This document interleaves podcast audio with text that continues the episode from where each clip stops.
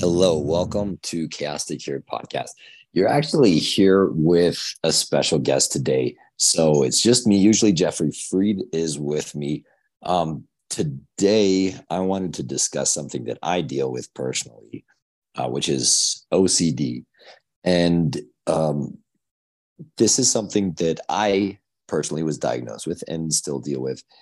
It is, it stands for obsessive compulsive and then the D word, which I just do not like, disorder. So obsessive compulsive disorder. So OCD is something that a lot of people hear about, talk about, um, even joke about.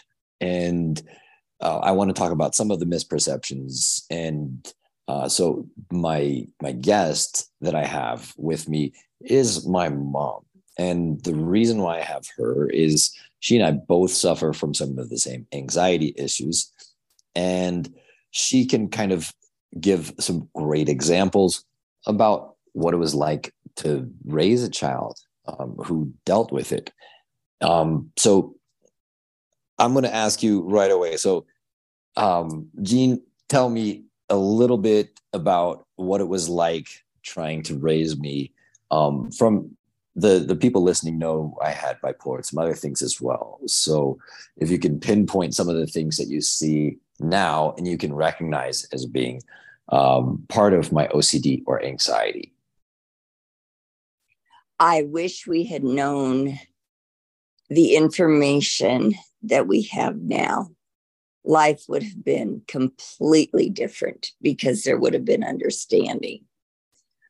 I see now that if we don't fold the dishcloth just right.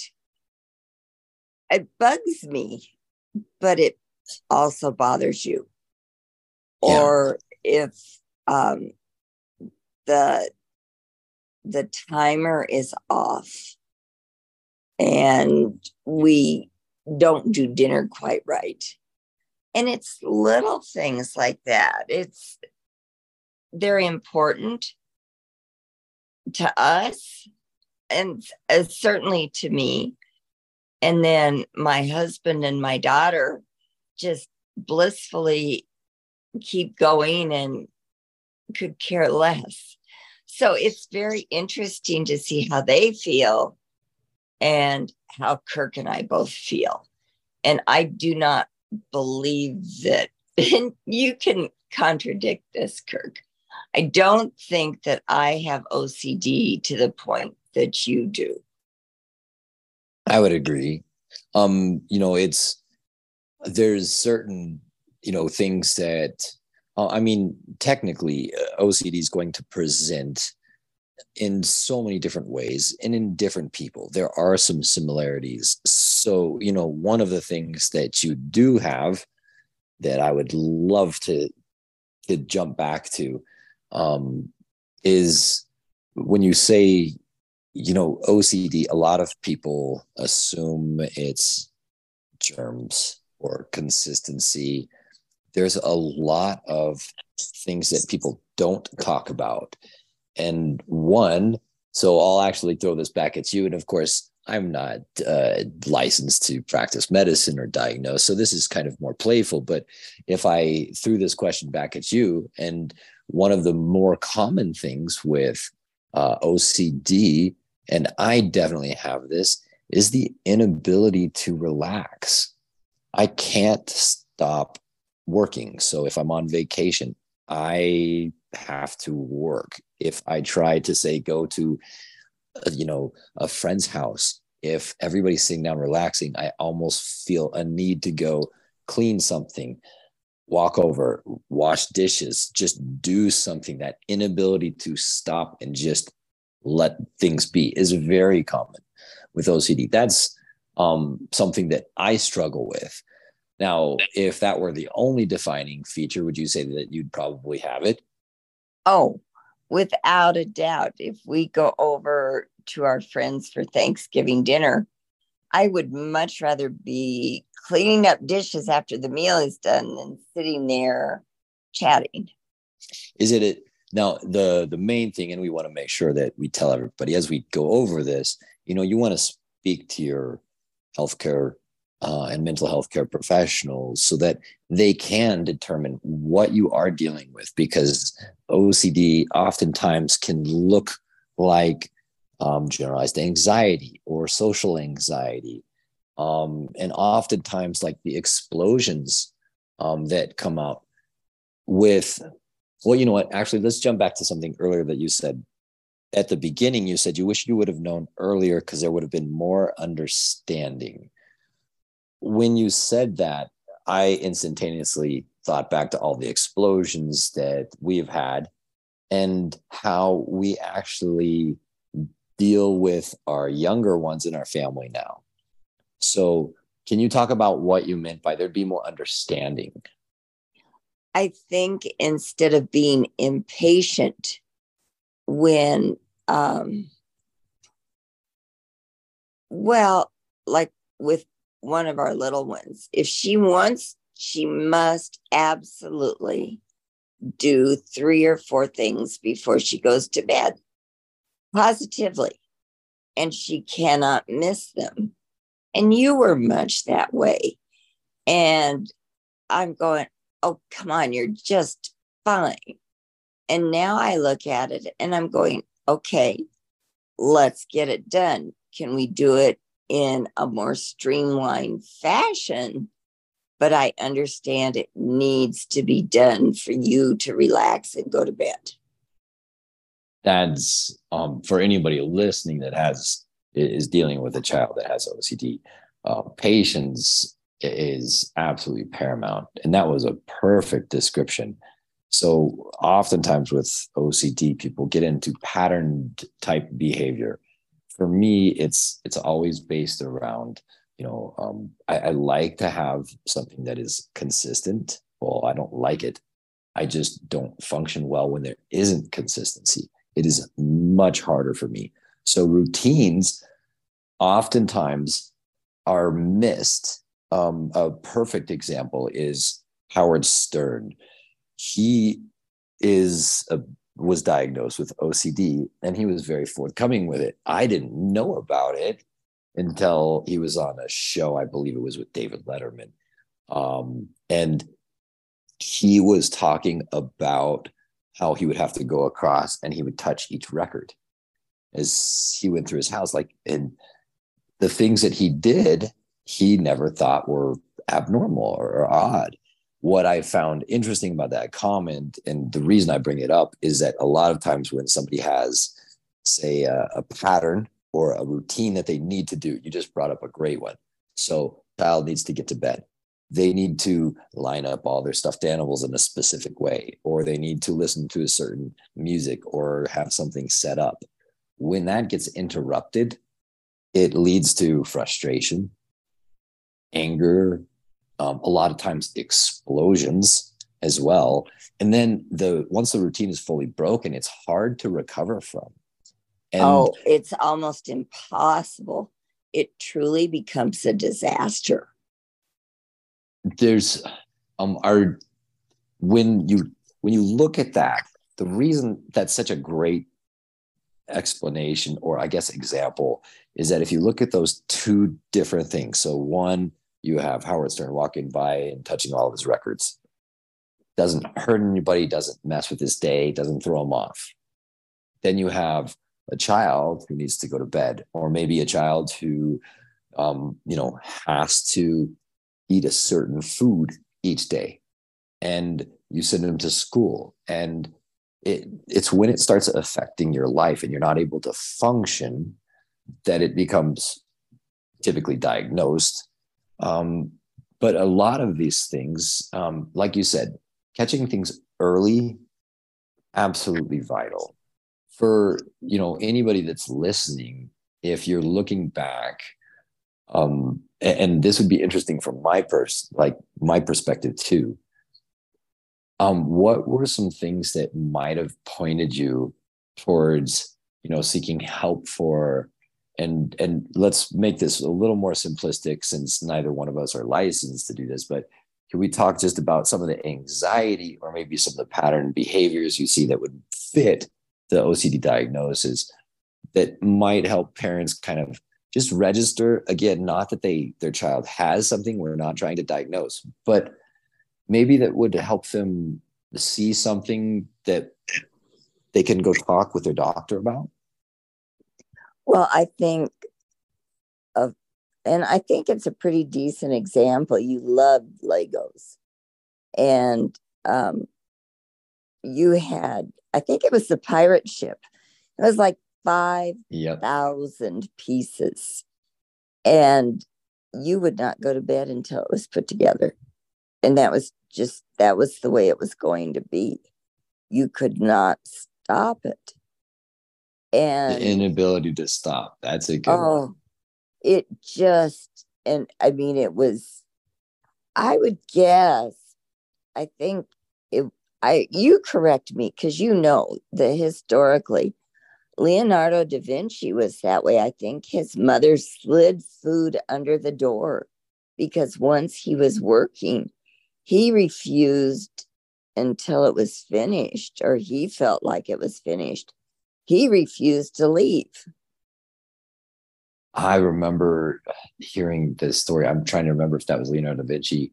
I'll have to look that up. That sounds it for the obsessive part of it that is a perfect example. So, and the reason that this is so important to talk to a, a healthcare provider and get the correct diagnosis is because this is not just found in only people with OCD. I you do see it in things with ADHD. You do see it in people with just overall anxiety, even um, some uh, autistic little ones that I work with once they get started on something, you know, pulling them away from it is like like torture. So I, I want to make sure that I, I talk about what that part was for me, because you mentioned something that um, is nice for parents to know. I was absolutely, again, the right word, obsessive and compulsive. So I was, I would get obsessed about something. Now that would typically be maybe a project. You mentioned Legos as a perfect example. For me, once I started thinking about it, that thought would not leave until it was completed. In fact, if I wanted to, let's say, if I saw something that wasn't even out yet, I would look at it every day and I would wait and wait and wait and wait. And it was, again, obsessive. Yes. There's a huge difference um, when you know a, a child what doesn't want to stop playing their video game or you know and then it's a whole different one when uh, i remember one particular time where you know my gaming system wasn't working. And so i just started fixing it taking it apart. I literally couldn't stop until it was functioning again. Those are those are very difficult things for me to handle. Um what you know what are the things that um, you see us doing now with our little ones that have so many similarities. I think probably, well, I think probably more pertinent for everyone today would be the phones, the iPads, the video games. I cannot even express how many times and students and family alike, how many times I cannot put my phone down right now because I have all of these reasons I am not to the right spot, or I have not finished this battle, or I have not obtained the fabulous sword that I'm looking for. And I feel like, okay, your hands are going to be bloody by the time you get this done. And let's skip lunch, let's skip dinner, and I can't do it. And it becomes harmful. And I think that's probably a great way to look at it because happily some of the kids say, okay, no problem, turn it off, put it down. And then on the flip side of that, it's almost scary. The inability to stop. When your your reference towards um, hands being you know um, right. bloody is is way more on on par. And this is the serious side of ocd that no one ever talks about. And it, it's frustrating for me because people will um, say you know i'm really organized. I'm extremely ocd with how i my handle my work or i'm extremely ocd with my house. They use it almost as a as an adjective or a verb um, uh-huh. and the it, it, i'm used to it by now so it doesn't offend me but it shows that there's uh, there's a true lack of understanding of how severe it can be. So to give some listeners some examples some of these obsessions and compulsions are not wanted. They are not something that i want in my head. They are not something i want to deal with. I don't like stressing out I don't like having one thing offset my day and then literally the whole day just feels like it's absolutely destroyed because of one small detail. That is not fun. Um, oftentimes, there are things like thinking about harming a loved one. And it's not anything that they want to do. It's not something they they are going to do, but the thought pops in and it becomes an obsession and a compulsion. And it it it actually even sometimes builds up you know to depression and self-loathing because they go why am i having you know um, sexual dreams about somebody that i'm not supposed to? Um, or physical violence about some somebody i would never want to hurt. And these kind of obsessive and compulsive thoughts are extremely unwanted. They're extremely powerful and um, a lot of people don't understand the severity of it. So when it's downplayed, and if you do use that word flippantly and you are not diagnosed with it, it's nice to know that the people that are dealing with it probably don't appreciate it. Um, again, it's not because I want ownership of that. It's just that it's much more serious than I ever hear people talking about. And I agree. I mm. totally agree. And I know it's more prevalent. Um, we know anxiety is way more prevalent than ever before. And so, you know, the the main thing that I wanted to, uh, you know, talk about a little bit, and what Jeffrey and I try to do is show how so many of these things have similarities. So, someone who has just generalized anxiety is going to feel the same kind of worry all the time um, there are so many similarities between all of them. That's why you need to, of course, communicate with your family, be patient with yourself. And, you know, some of the things that have helped me um, that I, I'm trying to think of a list of some things that have helped me. One, trying to be more graceful with myself. So if I do miss something or I get off on my schedule, I try very hard to to to reset myself. So if in the past I would say, "Oh, the day is ruined," now my approach is, "Okay, I can turn this day around. I can turn this day around," and I keep focusing on that. That is super helpful for me. Breaking patterns when when it's possible. It is not easy for me to break patterns, and when I am able to, if I can stay consistent with that that is very helpful if you have a child or a sibling or a loved one with OCD and they are trying to change their pattern, you're going to notice some grumpiness because it's it's very difficult to change those and it's traumatic. So, I think a lot of times if you can change the scenery, if you can do something unexpected, let's go out and I bet you're hungry. Let's get a hot dog get in the car, get out of here, and change the scenery. Or if something's not going right at the swimming pool, you know what? I bet you're tired. Let's go shower and let's figure out what we want to do for the rest of the day. And I've noticed that sometimes if we can change things up, even teaching piano, there we see frustration. And I don't think we see it quite as often because we only have our kids for 30 minutes to an hour. But a lot of times there's that huge frustration. And I'll just say, you know, I absolutely hate this song. I think we should try a different one. And you can see the relief in their face because suddenly they've gotten permission that I don't have to do this. You know, with the, the permission to be upset is that is probably the most vital part. So um, there's a few things you mentioned that I, I want to just bring up. One, being aware. So when you see your child is distressed and you cannot for the life of you figure out why, you know, be gentle, speak to them, ask them why they are upset, and then listen with an open mind. The biggest problem I see is I often run into um, parents that say, listen, this is what my child was diagnosed with by his, his psychiatrist, and um, this is what happens. And oftentimes, my advice is to like, okay, so just what you just said.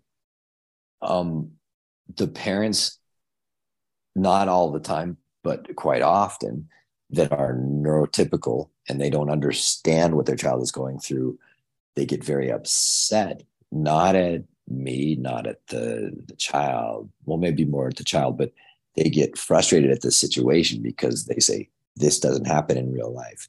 In real life, you're going to have to deal with this boss. In real life, you're going to have to do your homework. In real life, you're going to have patterns that are broken.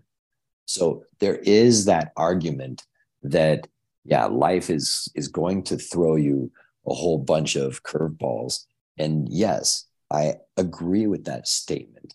My issue is that if we study the brain and we see how our brain develops and how we can shape it, we can train our mind through neuroplasticity. So if you're young and you deal with whatever mental health crisis that you're dealing with, and you do it appropriately, you give yourself tools and you empower yourself. If you say, listen, my child is, you know, 11 and it's about time he learned what real life is like, what you're doing is you're like bombarding the individual, this little child that honestly needs some guidance. They need to figure out how they're going to work in a world that doesn't understand them.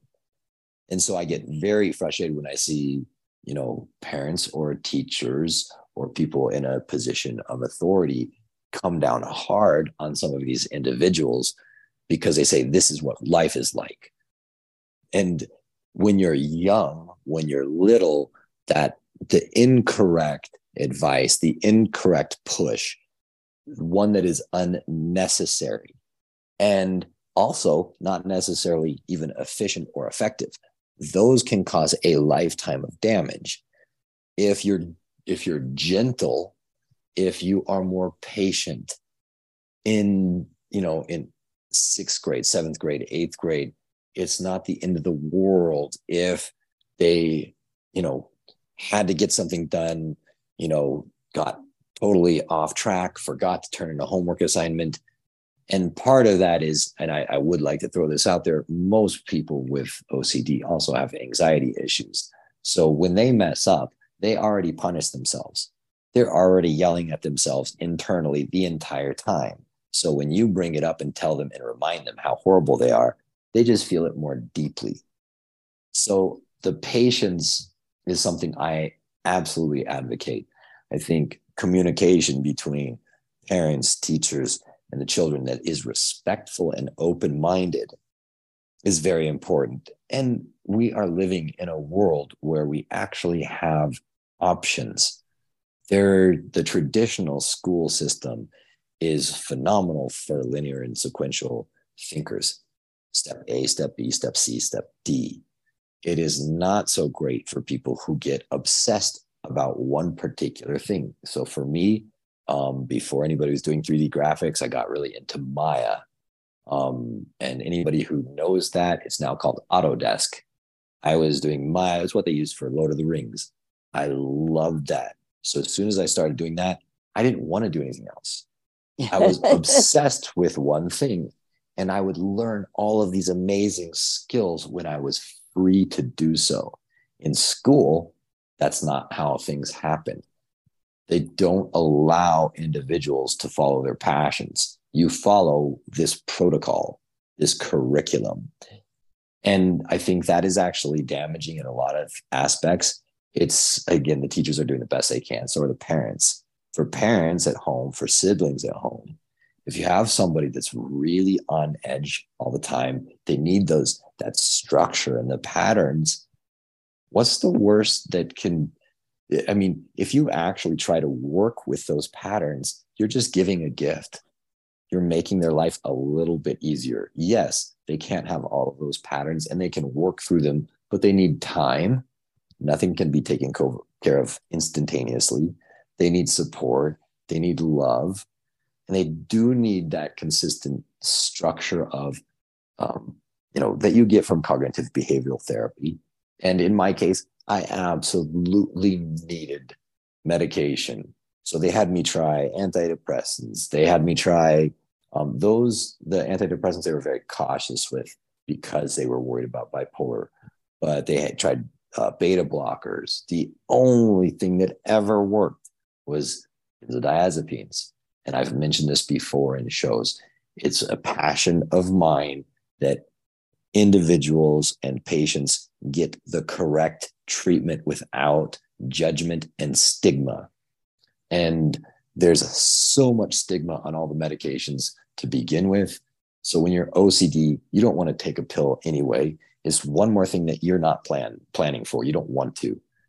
Then, so when somebody is desperate enough, they're willing to take a medication, and then the doctor kind of hounds them. Or I've had experiences and this is a show I will be following up with about patient care. I've had doctors that have told me how horrible the medications I'm on are and how they're going to make me, you know, lose my mind and, get dementia.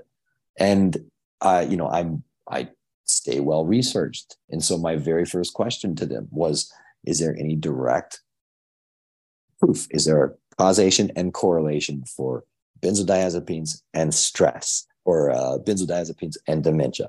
No, there is none. And then I follow up with a secondary question to the doctor that was mean to me, right? I said, Is there any direct correlation and causation for stress and dementia? Well, yeah, there absolutely is. So to me, I'm a huge, again, I went off on a slight tangent because I'm really frustrated with some of the things I'm seeing in medical practice right now and how people are treated. Um, it's gotten better, but we have a long way to go. And for people who really deal with OCD and who have a, a, severe case, I would not call mine the most severe, but it is definitely a lot minor. Uh, it would be on a scale of zero to 10, probably an eight. It is very difficult for me, just day to day life. Every time I walk up and I leave the house and I go somewhere, it is a challenge. Every time I go to a store and try to choose something, it is a challenge um, this is something that a lot of people don't understand. So when I'm doing different things every day, it is absolutely traumatic for me. And no one understands that. They don't see underneath the surface. They don't get to see that. I don't talk about it because why would I? But every time, so if somebody says, Hey, you want to meet for coffee? And I go meet them for coffee, they don't understand that me waking up that day, me going to the coffee place, me setting a timer, changing my schedule, literally took everything I had from that day. Everything, a hundred percent. And then the next day comes and I'm already drained from the previous day. And guess what life typically does? It throws you more of those. Oh, so, oh, I think the spiral is so difficult because when you go to bed and you expect to get up the next day and have everything smooth and it isn't that's so difficult. And I see that with our little ones. I mean, it has, if we can get up and we can reset everything and have a perfect start to the morning, we can almost make it. But it's well, hard. You know, you you said like, you know, a perfect start to the day. It's almost never going to happen that way. But what what I like to tell people to do is set things up for success. Give the highest probability of success for your child, your loved ones, your sibling, so that they start their day off the right way. A lot of these patterns can be adjusted and a lot of it and and by the way this is not just for ocd this is for any mental health issue if you have somebody that loves you that's literally probably the only thing you need you need somebody that loves you and accepts you exactly as you are and i like that that is the most freeing thing in the world and so if you have a child that comes home and they're in tears because everything went wrong in their day, you don't have to tell them all the things that went right. What you can do is just listen and then simply offer Can I help? What can I do? Empathy is something, and empathy and compassion are two of the most powerful tools any parent or sibling or loved one can use. You don't have to give advice. You don't have to relate to them. You don't have to say, I understand, especially if you don't. The key thing is saying, I am here for you. You are just perfect as you are. There's always room for us to become a better and more perfect version of ourselves. But the moment we see ourselves as flawed, we've already lost. So you need to see yourself as perfect as you are. It's okay if you see roadblocks ahead, some challenges. Those are easy things to deal with in terms of if you're prepared. They're hard things to deal with if you're expecting everything to flow all the time. So, um, some tips for things that would have helped me. One, definitely let your child know a week or two in advance if they're going to have to do something. And I know this sounds silly, but put it on a calendar, put it in big words. If they have a doctor's appointment, make sure they see it, remind them of it each day. The night before, tell them as well set that day up so that it is successful it's a change in the pattern you may see no need to tell anybody at all you may not care if you have a dentist appointment that day but if somebody has ocd i guarantee you they care about every second. Every second is invested and mentally calculated. So i agree. that and i know that you now do that with me which is super helpful. Um for vacations or if you're going away to someplace or you're taking somebody to a christmas party let them have let them know it's okay if you're feeling overwhelmed come just tap me on the shoulder and we'll go step outside where there's no one around we can breathe definitely what jeffrey and i have mentioned before i would also suggest so if you're really feeling like overwhelmed and those compulsions are really kind of hitting you hard what i would then suggest doing is, you know, slow, either box breathing. There's a whole bunch of different breathing techniques, but one that Jeffrey and I are talking about that no one else is, um, and one that I really like is blink breathing. So you're going to actually blink each second as you breathe inwards, and then same thing with the exhalation. So if you're doing like an eight second or four seconds in and eight seconds out, which is very common, for those eight seconds that you're breathing in, you're going to blink eight times and then, or four times. And then as you breathe out for eight, you'll do it for eight. Um, it's, and uh, I would be remiss if I left out Jeffrey always tells people to also look up. If you look up, it seems to help alleviate stress and which is interesting. A lot of it is what you'd mentioned before, trying to distract from the the instant pain and suffering that they're feeling and then redirect towards something that's healthier and happier it, it, at least telling them you're there to help them through it is probably going to be the biggest thing. So i mean i know there's a lot more to unpack about obsessive compulsive disorder. This is a, very important subject to me um, because it is so misunderstood and it is such a struggle to have at times. So um, they do come with a whole subset of wonderful gifts pattern recognition. And we've talked about this and other things all the neurodiverse individuals have some wonderful skill sets if you can tap into those individuals before they go off to college they have a shot of being able to deal with a system that does not take them into account so for everyone listening right now schools in college and in high school do not take into account ADHD, bipolar, OCD. If you are a completely neurodiverse and you think way differently, you're still going to have to follow the same steps as everyone else.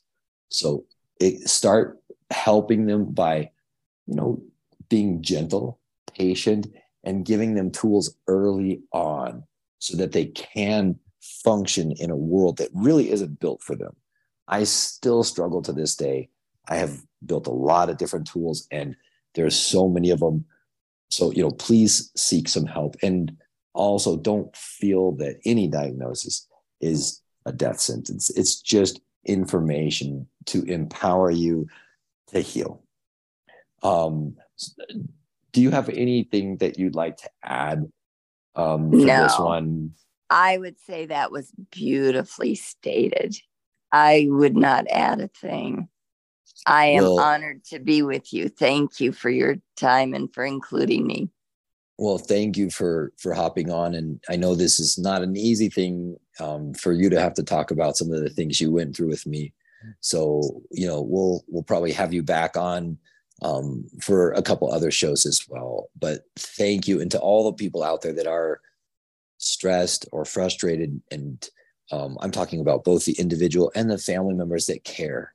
Just be gentle, love each other, and understand um, things will work out. But the only way you work things out is as a team together and with honestly humility, grace, and empathy and compassion. Otherwise, if you take a hardline approach, if you try to beat um, this out of somebody, it's it, it doesn't work. So always choose love. It's a much better tool. So I'll end it with that. And you know, thank you for all uh, for listening. We will back be back uh, next week um, with a new show. So thanks again for listening. We really appreciate it. Have a fabulous thank day. You.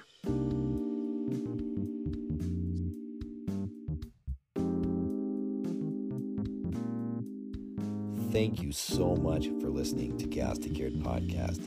If you enjoyed the show, please share it with everyone you know. And definitely like, follow, and subscribe.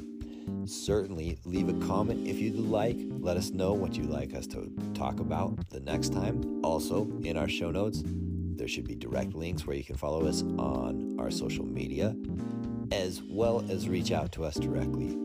Thanks again and have a great day.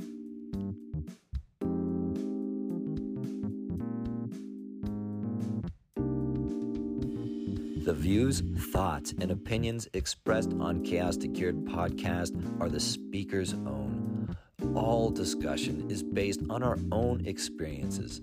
We do not and cannot guarantee the accuracy or completeness of any information. Chaos to Cured podcast cannot give medical or health advice.